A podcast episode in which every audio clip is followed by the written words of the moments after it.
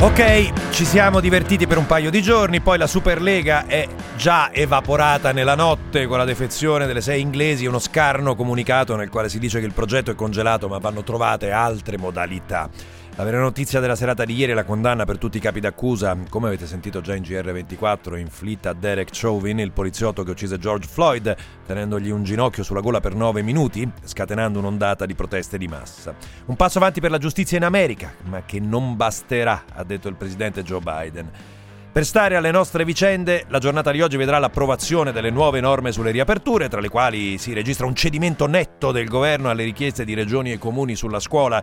Il provvedimento dovrebbe contenere un ritorno in presenza per le superiori almeno al 60% e non più con un obbligo al 100%. Il pass per muoversi liberamente in caso di vaccino, guarigione o tampone negativo, con il carcere per chi falsifica, il mantenimento del coprifuoco. Questo è 24 mattino, io sono Simone Spezia e possiamo iniziare.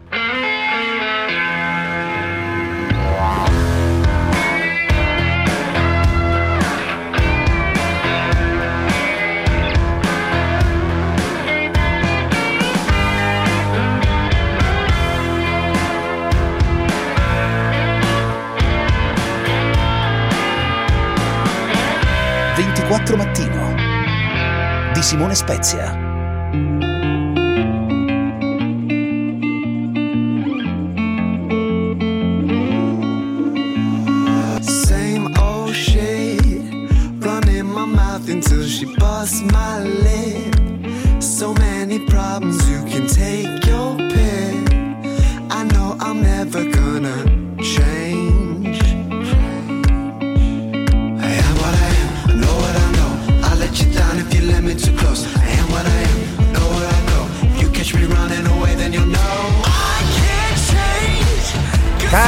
Ascoltatrici, cari ascoltatori, eccoci, sono le 6 e 32 minuti di mercoledì 21 aprile.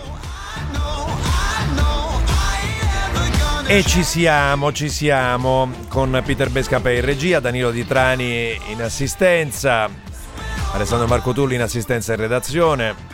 E con voi ovviamente come sempre al 349 238 6666 ci potete raggiungere con, con i vostri Whatsapp e Whatsapp audio per intervenire se volete sui temi di giornata e dire la vostra e ovviamente sui nostri canali social eh, Facebook, Instagram e Twitter 24 mattino sono tutti facili da trovare. eh.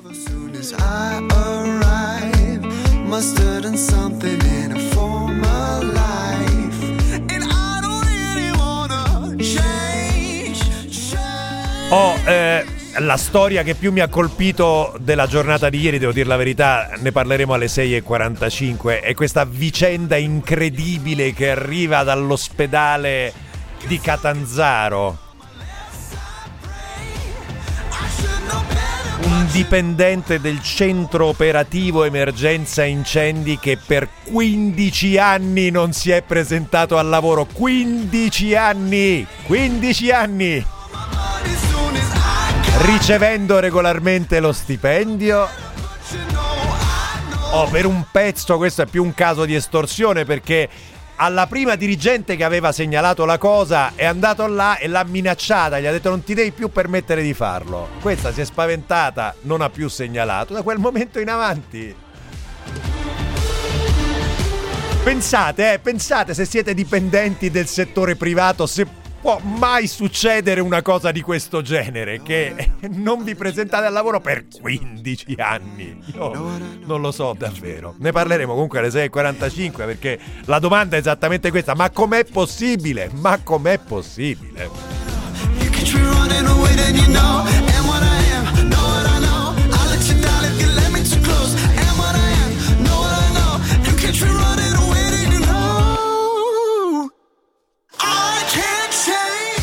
Va bene, iniziamo però con eh, le voci da Minneapolis, la festa per così dire per la condanna dell'agente Derek Chauvin.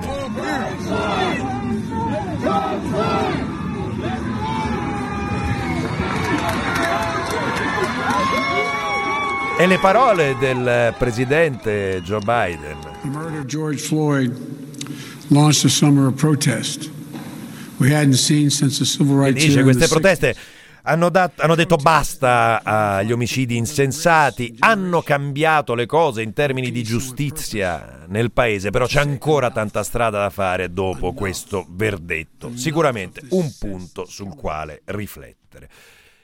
Da questo andiamo all'altra notizia della notte. Quello che vi dicevo è evaporata la famosa, o quasi evaporata la famosa Superlega. Oh, c'è molto, ci sarebbe molto da dire su questa vicenda, perché ancora una volta, e lo ripeto, non ne parliamo, qualcuno scherzava ieri sulla quantità di testosterone che si trovava sui social, perché eh, quasi a dire, eh, questo è anche un po' un pregiudizio se volete, eh, che è un tema molto maschile, in realtà è un tema industriale, politico, come avete visto, con tanti leader che sono intervenuti ed è un tema che ha a che fare anche con un cambiamento dell'industria, che è la grande industria dell'intrattenimento.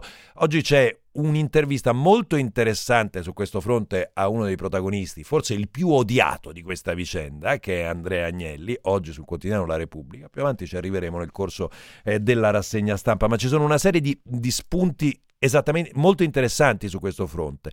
Eh, Agnelli dice è l'obiettivo è quello di arrivare ai più giovani che in questo momento di vedere tutte quelle partite del campionato, a questi non, non interessa proprio niente e noi dobbiamo eh, produrre maggiori, ut- maggiori ricavi e poi maggiori utili raggiungendo questo pubblico che è abituato ma ormai a qualcosa di diverso. È uno spunto industriale interessante, il tutto accompagnato, come notava giustamente eh, ieri sera su Twitter Francesco Costa, il vice direttore del Post, da un disastro di comunicazione mostruoso perché questa cosa poteva essere presentata e gestita in tutt'altro modo ed è stata gestita in una maniera pazzesca se pensate che appunto queste dovrebbero essere grandi industrie del calcio, dovrebbe essere la grande industria del calcio.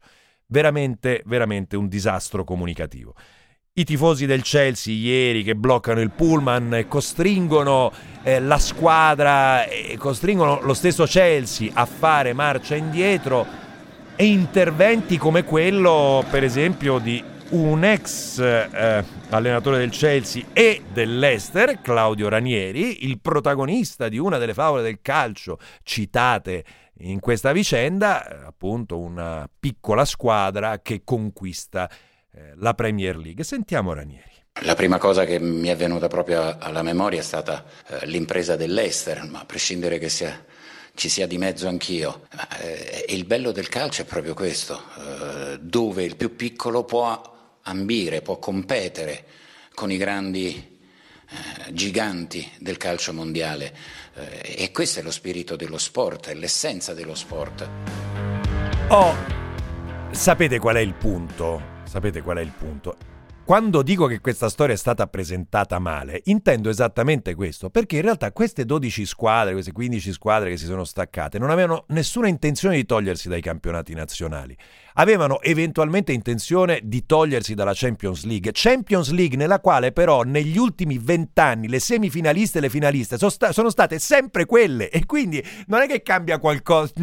La, la, il flash, il fuoco, la fiammata improvvisa a quel livello ormai appare praticamente impossibile o estremamente, estremamente eh, difficile, molto, molto rara. Eh, De Zerbi, l'allenatore del Sassuolo, la mette sul tema della meritocrazia. Come se il figlio di un operaio non possa in futuro sognare, immaginarsi di poter fare il dottore, di non poter fare il chirurgo, di non poter fare l'avvocato. Quindi questa è la narrazione che è passata, appunto un disastro in termini comunicativi, comunque la si pensi su questa vicenda, tanto che alla fine la UEFA che è una moltiplicatrice di tornei praticamente seriale e la FIFA, quella che ha voluto i mondiali in Qatar, passano per le povere vittime. Beh, affascinante, affascinante, una gestione eh, veramente avrebbero, bisogno, avrebbero, avuto bisogno da prima di un responsabile della comunicazione. Però, però la strada eh, è aperta su questo fronte, senza ombra di dubbio, il tema di discussione è aperto anche sui nuovi modelli di intrattenimento, eh, anche, per, anche, per, uno sport, con tutto il tema della poesia, tutto quello che volete, però eh, il punto è anche questo. Eh, La vicenda di Beppe Grillo, ne abbiamo parlato lungamente ieri. Eh, cosa è successo? Che ieri finalmente l'ex presidente del Consiglio Giuseppe Conte, più volte invocato, è intervenuto su quel video nel quale, come abbiamo già raccontato ieri, Grillo di fatto colpevolizza la presunta vittima dello stupro da parte di suo figlio e di altri tre ragazzi. Um, e, e qua possiamo sentire l'avvocato della ragazza, della famiglia della, eh, appunto, della presunta vittima, che è Giulia Buongiorno, e partirei da qua. In questo caso eh, denotano la mentalità, cioè denotano eh, quella che è una linea di difesa, denotano il fatto che, questo è anche un messaggio, state attente vittime che adesso vi facciamo diventare imputate. E fa sapere che porterà quel video mh, in procura, cioè lo, lo, porterà a dibattimento quel video di eh, Beppe Grillo. L'intervento di Giuseppe Conte è un intervento tutto sommato, adesso poi mh, vi vado a recuperare le parole esatte perché sono parole sono parole scritte, è un intervento tutto sommato timido a dir la verità, eh, nel quale esprime vicinanza nei confronti della presunta vittima, esprime vicinanza a Beppe Grillo in quanto padre, mentre il resto del Movimento 5 Stelle è tutto un po' in imbarazzo, no? Sentite per esempio Raffa, appunto, del Movimento 5 Stelle. Guardi, non, non, è questo il problema, il problema è mediatico. Se non fosse stato il figlio di Grillo avreste fatto tutte queste domande. Sempre, cri- sempre il Movimento 5 Stelle crippa. Distinguerei la vicenda personale di un padre emotivamente coinvolto, come abbiamo potuto vedere, e quella del Movimento 5 Stelle. Però lo capite che il problema non è questo, il problema è, pro- ancora una volta, lo ripetiamo perché non è, forse non è abbastanza chiaro, il problema è propalare l'idea da un palcoscenico così importante come i canali social di Beppe Grillo, che sono tra i più seguiti d'Italia, il propalare l'idea che se una persona denuncia uno stupro otto giorni dopo, a quel punto lo stupro non c'è stato e lei era consenziente. È questo il problema fondamentale. Poi su tutto il resto possiamo eh, possiamo discutere, possiamo ragionare su quel garantismo improvvisamente scoperto quando un caso ti tocca in famiglia. E però dato che qua siamo garantisti, lo siamo sempre. Però il tema è un tema di fondo che non ha a che fare nello specifico col eh, procedimento che riguarda il figlio di Beppe Grillo. Spadafora, l'ex ministro, uomo forte del Movimento 5 Stelle, dice eh, Grillo quando parla sa quello che dice. È un grande uomo di comunicazione Grillo, quindi do sempre per, per scontato che dire, lui sia consapevole delle sue azioni pienamente, ovviamente. A vedere quel video non, non sembrava un granché, però, però, però magari invece è una scelta di comunicazione. Eh, ieri è circolata molto sui social, sono circolate molto sui social le prove di Damiano dei Maneskin. Io voglio soltanto parlare alle persone che avvalorano la tesi secondo la quale se uno stupro viene denunciato dopo otto giorni allora mm, non era stupro. Non è così, ci sono persone, eh, donne che si rendono conto del fatto anche molto tempo dopo e trovano il coraggio di, di denunciare molto tempo dopo. E veniamo alla questione aperture e chiusure. Eh, allora, allora eh, oggi verrà varato questo provvedimento, eh, ci saranno le aperture a partire dal 26 aprile, come sappiamo a pranzo e a cena nei ristoranti all'aperto, con relative proteste dei ristoratori che non hanno posti all'aperto ma hanno solamente posti al chiuso. Abbiamo una comunità scientifica o direi scientifico-televisiva, se così possiamo definirla, che si schiera apertamente contro il professor Massimo Galli. Mi auguravo che eh, le aperture fossero molto più dosate eh, e eh, che si potesse ragionare seriamente sulla cosa attorno al 15 di maggio, ma poi cosa lo dico a fare? Era a carta bianca Galli, il primario di malattie infettive del Policlinico, adesso vi ritrovo di quale Policlinico, Andreoni. Non bisogna fare ipocrisia, questa apertura determinerà qualche morte in più, questo è un dato credo incontestabile, diciamo. Far circolare maggiormente il virus è rischioso ed è rischioso soprattutto in questo momento in cui dovremmo rafforzare la campagna vaccinale, diciamo. Questo credo che sia un qualche cosa di ineluttabile e indiscutibile. Qualche morto in più, dice Andreoni, il professor Garattini. E poi bisogna anche che le riaperture siano molto graduali perché eh, se apriamo tutto insieme evidentemente eh, ritorneremo rapidamente nella situazione di prima, insomma.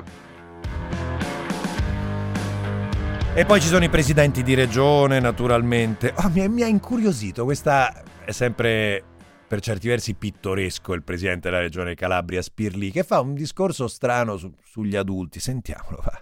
Io ritengo che gli adulti abbiano abbondantemente capito come bisogna comportarsi per tutelarsi e per tutelare la salute degli altri, oltre che dei loro figli e delle persone deboli di famiglia, delle persone fragili. Eh, Abbiamo l'obbligo di riprendere le attività. Ma allora, se dovessi indicare la più alta percentuale di persone che gira con la mascherina calata sotto il naso, sono sicuramente adulti e non sono né minorenni né ragazzi. C'è un sacco di ragazzi che hanno capito perfettamente come ci, come ci si deve comportare per evitare di contagiarsi e di contagiare, e ci sono un sacco di adulti che non l'hanno capito, e questo va detto. Infine, una nota sulla scuola, una nota sulla scuola. Vediamo poi se mh, riusciamo a prendere qualcos'altro sul tema aperture e chiusure, però su questo vi ci volevo portare. Eh, con una nota di critica al professor Massimo Galli, eh, che ieri a Carta Bianca è intervenuto così. Hanno capito che dovevano chiuderle, ci hanno messo del tempo, ma nel momento in cui loro capiscono questa cosa, noi le apriamo alla grande. Evviva! E parla della Francia, dove in Francia effettivamente hanno chiuso le scuole, però il professor Galli omette di dire una cosa importante, che in Francia le scuole sono state chiuse perché c'erano anche due settimane di vacanza. Queste due settimane di vacanza si concludono il 26 di aprile e il 26 di aprile le scuole in Francia riapriranno regolarmente. E quindi questa è una narrazione un po', eh, no? un, un po' particolare su questo fronte. Detto ciò, Qua c'era una promessa di riapertura al 100% per le superiori, sarà una riapertura al 60%, così i chiusuristi saranno contenti e gli aperturisti lo saranno un po' meno perché si aspettavano un 100% e così sarà. Questo perché? Perché come al solito non abbiamo fatto le cose che andavano fatte. Organizzare il trasporto pubblico, organizzare le aule, pensare alla riapertura. Ancora una volta, come durante l'estate scorsa, abbiamo lasciato il problema da parte. Abbiamo detto sì, a un certo punto riapriranno le sì, sì, a un certo punto riapriranno le scuole, non c'è nessun problema e nessuno ha fatto nulla, il traffico.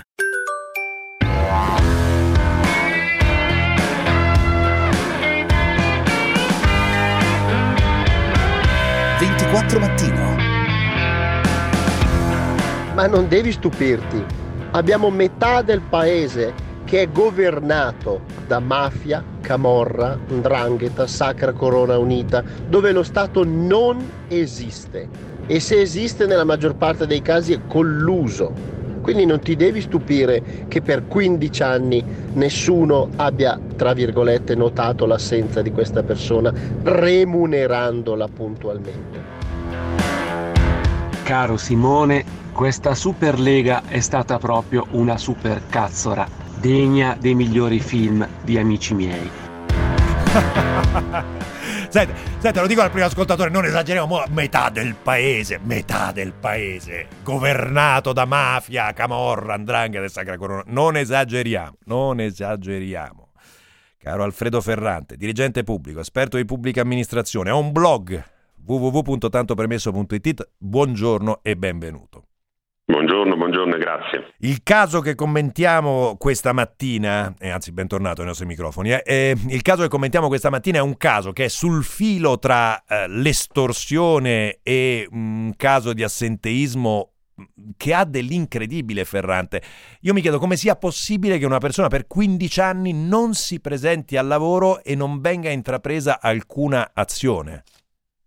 Ah, Guardi, sì, la parola è giusta, è incredibile, è una notizia effettivamente clamorosa, eh, a me colpisce anche perché accade in, una- in un contesto particolarmente delicato, un ospedale, eh, questa persona, ora ovviamente noi non abbiamo letto le carte del- dell'inchiesta, ma insomma a leggere i giornali, eh, lavora in un centro operativo di emergenza incendi in un ospedale, quindi un contesto in cui tutto uno si aspetta, tranne una persona incredibilmente per anni non si presenta il lavoro. Certo, qui come ha detto lei siamo a cavallo tra un problema diciamo, organizzativo interno evidentemente e un problema eh, diciamo, che, che- che- che scende nel penale, qui c'è un problema di minacce, di estorsione, eh, quindi veramente particolare. Ora, qui io mi farei certamente una domanda, al di là degli aspetti eh, per l'appunto legati alla- alla, mh, all'aspetto penale in senso proprio, appunto questa persona abbiamo detto ha minacciato chi eh, voleva denunciarlo, ma al netto di questo aspetto bisogna chiedersi come è potuto succedere dal punto di vista dell'organizzazione interna della struttura. Che è esattamente, Evidentemente- esattamente quello, è per questo che l'abbiamo chiamata Ferrante, è esattamente per questo, capire come sia possibile, com- com'è possibile che passi una cosa di questo genere. Ma, veda, allora, intanto eh, facciamo una mh, brevissima premessa. Mm, Ovviamente le pubbliche amministrazioni sono tutte diverse. Eh, mh, se stiamo in un piccolo ufficio, in un piccolo comune, è evidente che il dirigente, che pure non è un casellante, non sta a vedere chi entra e chi esce e rientra nelle sue funzioni, naturalmente verificare che tutto funzioni, ma non può tutto il giorno stare lì a vedere chi entra e chi esce, evidentemente, ma prendiamo il piccolo comune, il piccolo ufficio, evidentemente lui sa, o lei sa, perché eh, diciamo ci si conosce e ci si vede. In una struttura eh, complessa come può essere un ospedale, eh, immaginiamo un grosso tribunale in cui abbiamo centinaia di dipendenti, è evidente che il dirigente o i dirigenti hanno oggettive difficoltà a verificare chi sia presente o non sia presente, perché è una struttura gerarchicamente complessa con diversi gradi eh, nella struttura stessa. Ehm, da questo punto di vista, in una struttura pubblica le cose non sono così diverse da una grossa struttura privata, mettiamo una grossa banca, una grossa azienda. Ehm, Però, però Ferrante, però Ferrante... il, il sistema non ha funzionato, Eh, questo è inutile. sì. No, nel senso, in negarlo. una grossa banca, in una grossa azienda, se uno non si presenta, ma non dico nemmeno per 15 anni, dico anche solo per due settimane, anche solo per una settimana, senza mettere, senza dare una pezza giustificativa, e beh, eh, già scattano i provvedimenti. Quindi, eh, no. No, no, ma evidentemente qui purtroppo ha pesato il lato delle minacce di questo signore che Mm. evidentemente ha spaventato qualcuno. Però certamente eh, qui un sistema di controllo che dovrebbe essere oliato e avere, eh, come dire, eh, funzionamenti automatici non ha funzionato. Questo mi sembra il punto E fondamentale. vuol dire, come ci scrive un ascoltatore Ferrante, che sono tutti d'accordo. Questo non lo possiamo, non lo possiamo sapere. Certamente, certamente eh, se può accadere appunto che per dire la figura dell'unico dirigente in una grossa struttura non posta per tutto, evidentemente una storia del genere non poteva non essere conosciuta. Quindi chi avrebbe dovuto segnalare la cosa a tutti i livelli non l'ha fatto. Questo certamente è un problema, è un problema grave, non sappiamo perché questo sia successo, ma è un fatto che certamente preoccupa. Io direi anche un'altra cosa, mh, mi, mi veniva uno spunto leggendo queste notizie eh, rimanendo oggettivamente a bocca aperta. Eh, sa che in questi giorni, in queste settimane si discute molto di, di come reclutare le persone nel pubblico impiego, Sì, PNRR, dobbiamo avere nuovi talenti. Benissimo, ecco, in, in tutto il dibattito ora si parla anche di competenze più che di conoscenze, di come saper lavorare. Ecco, c'è un tema anche importante e una cosa che si fa, ad esempio, quando si recluta a Bruxelles nelle istituzioni comunitarie, andare a valutare anche la motivazione di chi chiede di lavorare nel pubblico impiego, perché lavorare nel, pubblico, nel settore pubblico non è un lavoro qualsiasi, ci sono oneri e doveri particolari proprio perché siamo pagati dai cittadini. Ecco, andare a indagare qual è la motivazione di chi vuole lavorare Perché, perché vuoi lavorare là? Cioè perché è uno stipendificio o perché Esattamente, no, hai, hai esattamente. una, motiva- è una motivazione Ecco, più alta? Possiamo azzardare che questa persona forse non, ave- non- non aveva una grande motivazione per lavorare. Pare, pare- pare proprio di no, grazie. Grazie Alfredo Ferrate, dirigente Grazie. pubblico, esperto di pubblica amministrazione, il suo blog eh, www.tantopremesso.it. C'è GR24, ci ritroviamo tra poco 349 238 6666 per i vostri WhatsApp e WhatsApp audio eh, dopo il GR.